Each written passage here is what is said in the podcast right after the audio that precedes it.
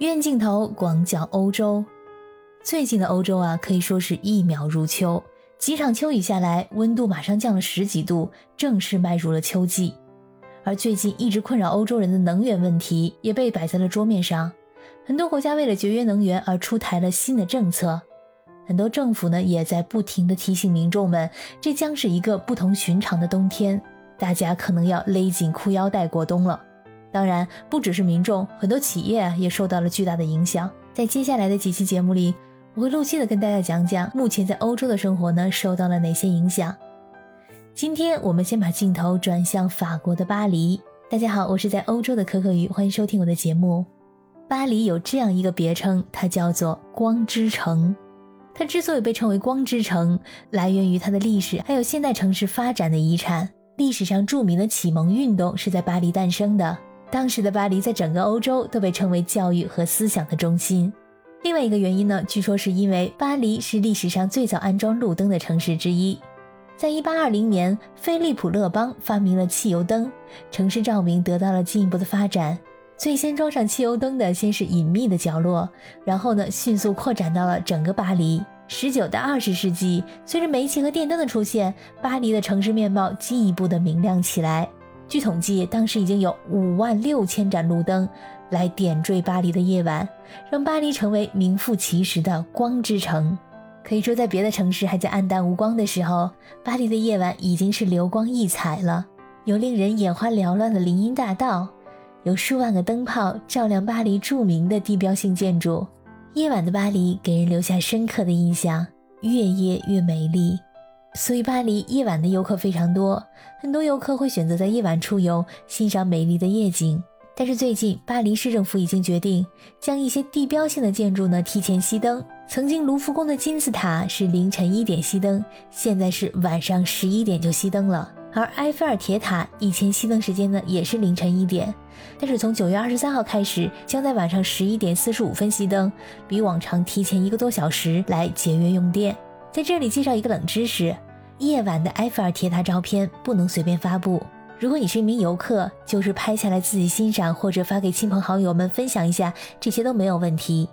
但是如果你发到社交网络，严格来说呢，就是一种违法行为，因为埃菲尔铁塔的灯光秀是受法国版权法所保护的。如果你拿来做商业用途的话，那肯定是要被追究的。巴黎的塞纳河游船也是颇具声名。然而，面对熄灯时间的修改，游船公司也不得不对夜游的时间进行调整。毕竟，夜游塞纳河还是要靠两岸的灯光来烘托气氛。要是到处都是黑黢黢的一片，这夜游也就失去了它的意义。提前熄灯对旅游业肯定会造成影响。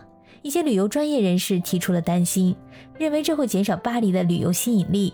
但是市长认为，这反而会吸引一些热爱环保的游客。就算游客会有些失望，但是这个失望是微乎其微的。埃菲尔铁塔提前熄灯，只是巴黎市政府公布的节能计划的一部分，很多其他景点也会相应调整。另外，通常是十月七号左右进行集中供暖，今年会尽量把开暖气的时间延后，而温度也有所下降。前几年集中供暖的室内温度呢，大概是二十到二十一摄氏度，而今年房间内的温度不会超过十九摄氏度。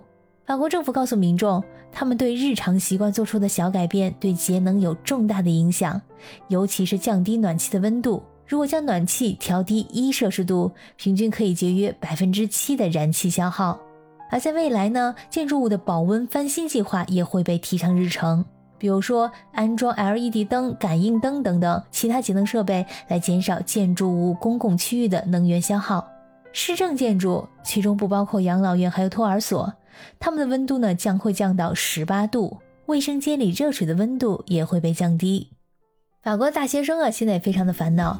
要是学生宿舍暖气不暖和吧，以前还可以到学校来学习，现在很多大学为了节约能源，干脆改到线上教学了。有的大学延长假期。在这期间呢，所有行政部门都关闭，不组织任何的教学活动。大学建议学生们去提前实习吧，这样呢，冬天就不需要去学校了。有些学校调低暖气，但这显然也不够。还有不少学校呢，都打算上网课。学生工会对此提出抗议，认为这十九度的温度实在太低了，这学生啊得一边上课一边冻得直打哆嗦，大家没有办法在这种条件下安心的学习，学生和老师都会非常煎熬。学校这边也非常为难，在通胀和能源危机之下，法国大学在今年冬天恐怕要多支付二百万至七百万欧元的能源账单。